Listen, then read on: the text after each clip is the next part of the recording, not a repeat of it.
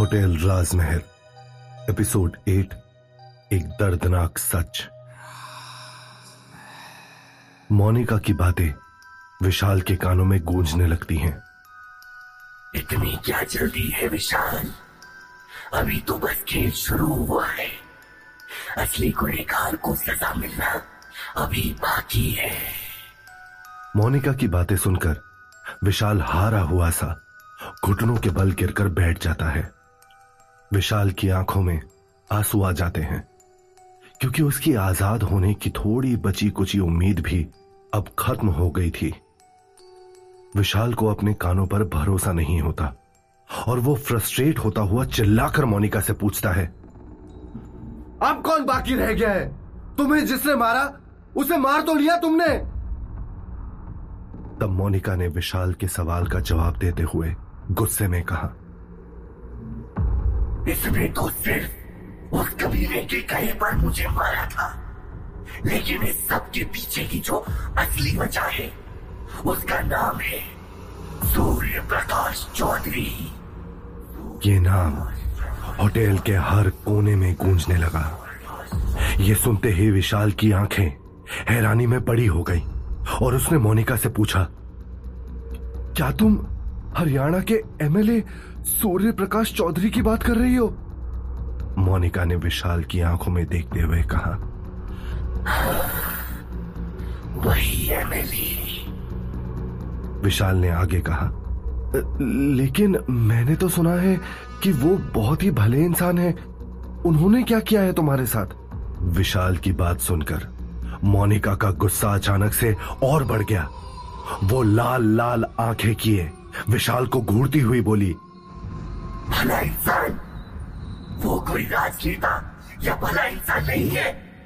वो तो एक दरिंदा है, दरिंदा। इंसान के भेष में छुपा खतरनाक पेशी भेड़िया है वो।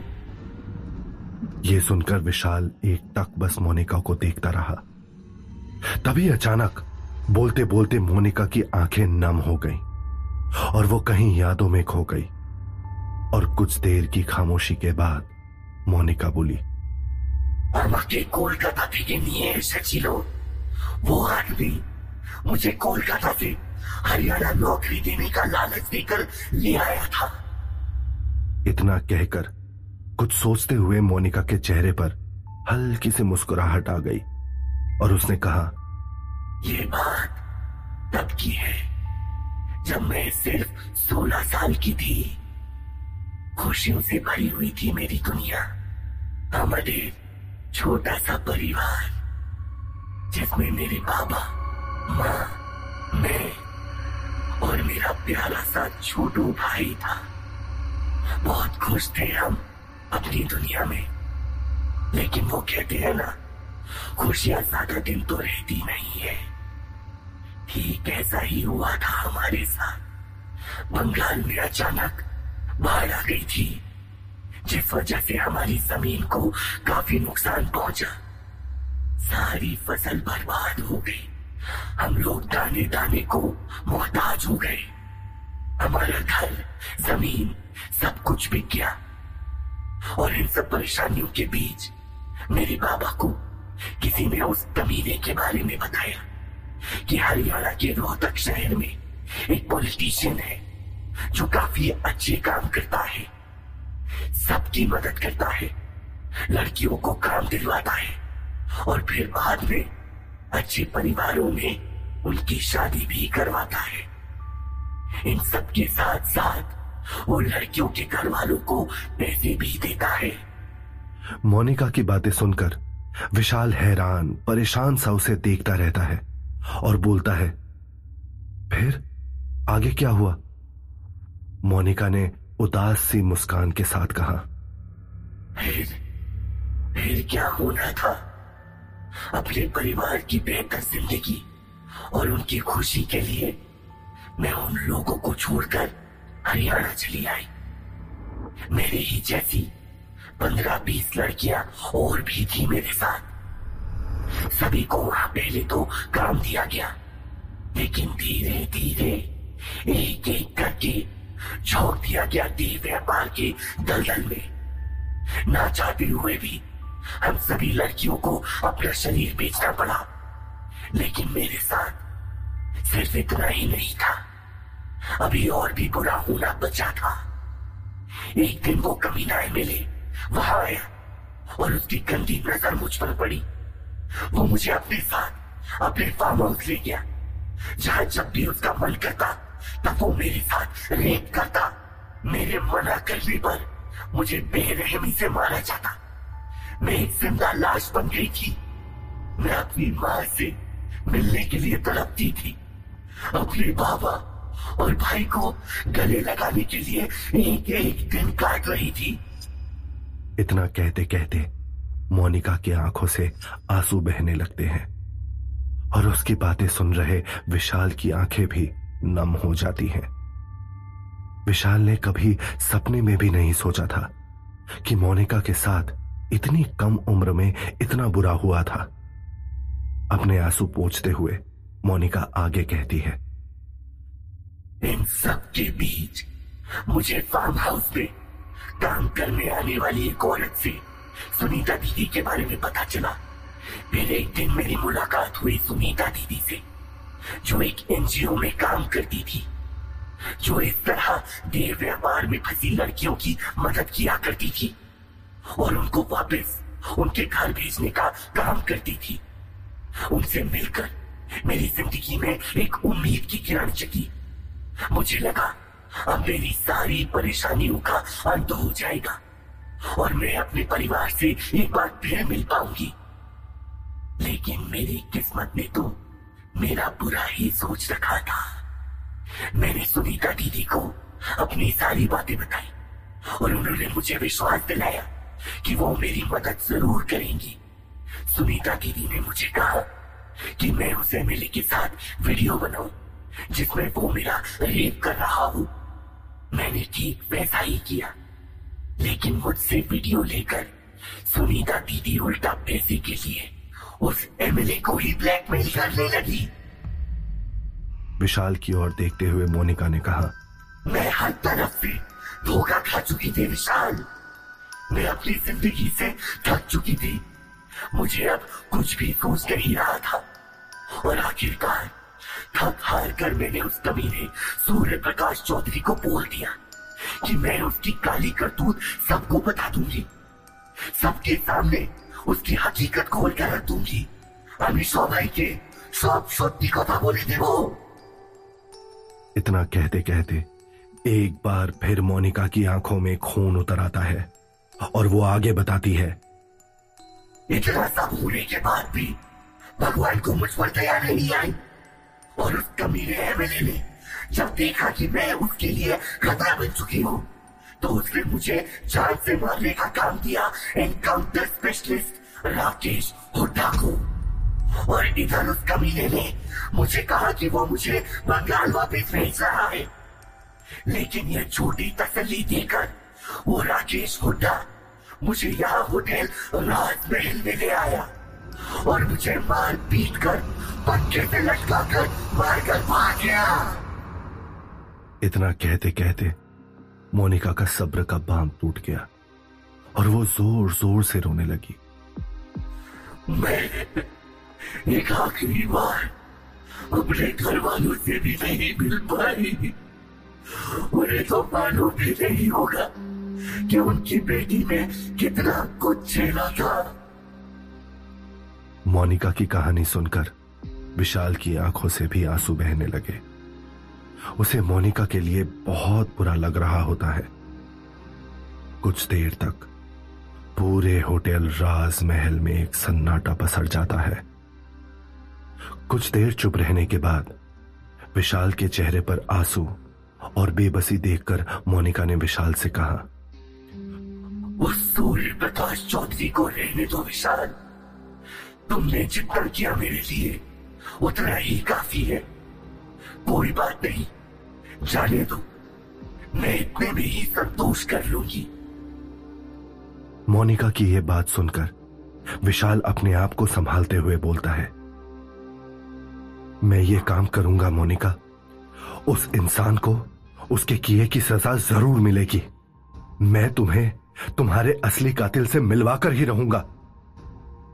मोनिका की बातें सुनते सुनते विशाल को समय का ध्यान ही नहीं रहता और वो भूल जाता है कि उसे होटल से बाहर भी निकलना है। तभी विशाल को हर तरफ़ चलने की बदबू आने लगती है और चारों तरफ़ धुआँ महसूस होता है। तभी विशाल देखता है कि वो कब्रिस्तान का बूढ़ा चौकीदार अंदर आया है और राकेश हुड्डा की लाश को कब्रिस्तान ले जाने में विशाल की मदद करने लगता है। इसी बीच विशाल राकेश का मोबाइल निकाल लेता है। वो चौकीदार विशाल के साथ मिलकर लाश को खुदी हुई एक कब्र में दफनाने लगता है और लाश के ऊपर मिट्टी डालकर उसे सही से ज़मीन में दबा देता है। घर जाते जाते रास्ते में विशाल ने उस राकेश के मोबाइल की मदद से एमएलए सूर्य प्रकाश चौधरी का फ़ोन नंबर निकाला। लेकिन कॉल करने पर दूसरी तरफ़ से कोई जवाब नहीं आता। थका, हारा विशाल अपने कमरे में पहुँच जाता है। लेकिन जैसे ही विशाल अपने बेड पर लेटता है, अचानक प्रिया विशाल पर कूद पड़ती है। प्रिया को अपने बिस्तर पर ऐसे अचानक देखकर विशाल चौंक जाता है। लेकिन तुरंत ही वो प्रिया को किस करके हक कर लेता है। तभी विशाल प्रिया के टॉप को शोल्डर से नीचे करके उसके कंधों को चूमने लगता है और देखते ही देखते दोनों ही एक दूसरे को पैशनेटली किस करने लगते हैं। किस करते करते दोनों एक दूसरे के कपड़े भी उतारने लगते हैं। जैसे ही दोनों अब पूरी तरह से एक दूसरे में खोने लगते हैं, तभी राकेश का लाया हुआ मोबाइल फ़ोन बजने लगता है। फ़ोन की आवाज़ सुनकर विशाल ने एकदम से प्रिया को धक्का दे दिया, जिसके कारण प्रिया बेड से नीचे गिर गई।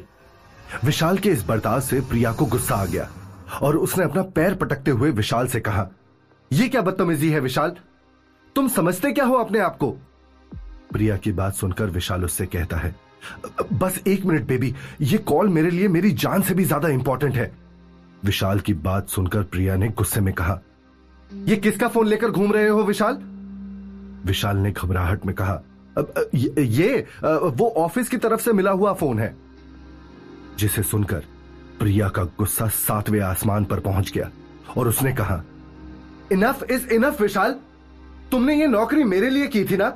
लेकिन अब तुम मुझे ही भूल गए हो। जब से तुम्हारी ये नौकरी लगी है, तब से तुम काफ़ी बदल गए हो। प्रिया की कड़वी बातें सुनकर विशाल फ़ोन को इग्नोर करता हुआ कहता है, मैं ये सब तुम्हारे लिए ही कर रहा हूँ प्रिया। तुम मुझे गलत समझ रही हो। प्रिया ने आगे कहा, मैं गलत नहीं, बिल्कुल सही समझ रही हूँ। कहीं तुम्हारा किसी के साथ अफेयर तो नहीं चल रहा ना, विशाल? तुम मेरे पीठ पीछे मुझे धोखा तो नहीं दे रहे हो ना? प्रिया ने ताना मारते हुए विशाल से कहा। प्रिया की बातें सुनकर विशाल चढ़ गया और उसने कहा, पागल हो गई हो तुम। यहाँ ज़िंदगी और मौत के लिए मेरे पास फुर्सत नहीं है और तुम हो कि मुझ पर शक कर रही हो।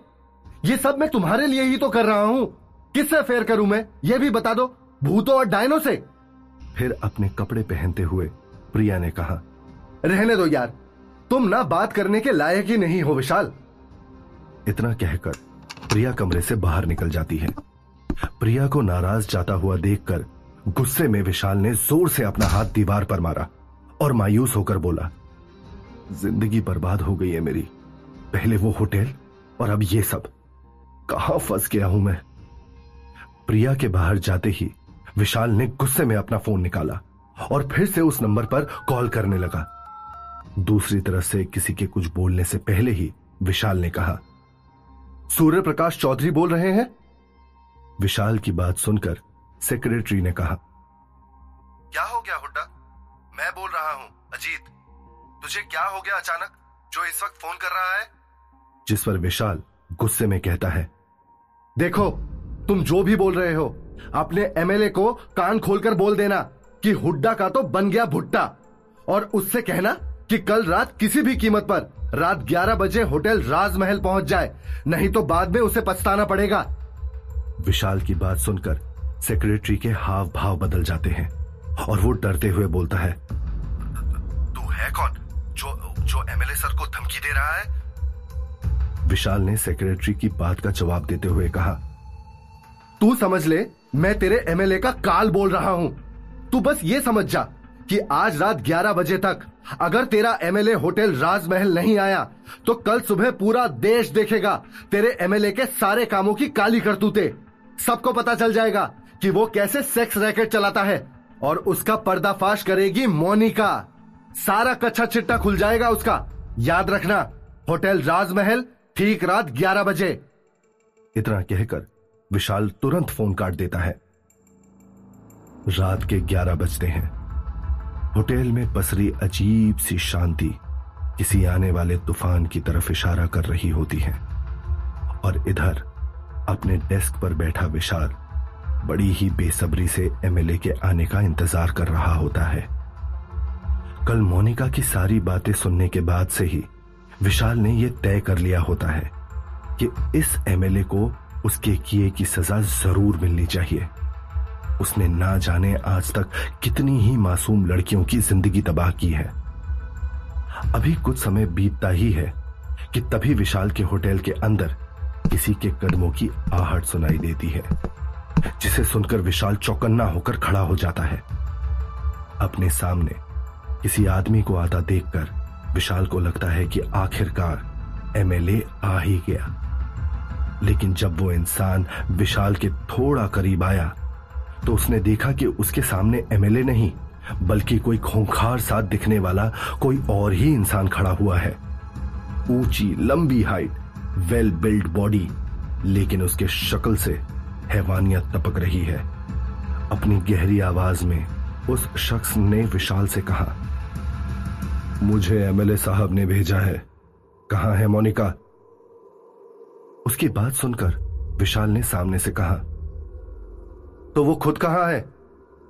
विशाल का सवाल सुनकर उस शख्स ने चिड़ते हुए कहा, वो आ जाएँगे। मामला क्या है पहले तू मुझे तो बता। विशाल ने जवाब देते हुए कहा, इस होटल में तुम्हारे एमएलए के खिलाफ सबूत मिले हैं। और अगर वो यहाँ अभी के अभी नहीं आया ना तो उन सारे सबूतों को मीडिया के सामने रख दिया जाएगा। फिर देखना क्या अंजाम होगा उस एमएलए का। विशाल की बात सुनकर उस हैवान से दिखने वाले शख्स ने विशाल से कहा, तुम दो मिनट के लिए बाहर आओ, कुछ बात करनी है। विशाल हा में सिर हिलाते हुए उसके साथ बाहर जाने के लिए तैयार हो जाता है। रिसेप्शन डेस्क से बाहर निकलते ही विशाल को अपने कान में आवाज़ सुनाई देती है। बच्चा बच्चा खतरा है तुझे बाहर बच्चा तभी दूसरे कान से आवाज़ आती है। जा जा बाहर जा। इस आदमी को सबक सिखा दे। लेकिन विशाल किसी आवाज़ की तरफ़ कोई ध्यान नहीं देता और बोला जाना तो पड़ेगा। इतना कहकर विशाल उस शख्स के पीछे पीछे बाहर चला गया। जैसे ही वो लोग होटल राजमहल से बाहर निकले, उस शख्स ने तुरंत पलटकर विशाल के माथे पर बंदूक तान दी और बोला, देख रहे छोरे, तेरे पास दो मिनट का वक्त है। सच सच बोल दे, कौन से सबूत मिले हैं तुझे? वरना मारी गोली ना पहचानती किसी को। एक बार ये गोली बंदूक से बाहर हुई तो काम खत्म करके ही रहती है। अपने माथे पर बंदूक तनी देखकर विशाल डर गया। और उसे लगने लगा कि आज तो उसे कोई नहीं बचा सकता। तो आगे क्या होगा कहानी में? क्या विशाल का खेल यहीं खत्म हो जाएगा? या फिर वो मोनिका को इंसाफ दिलाकर ही मानेगा?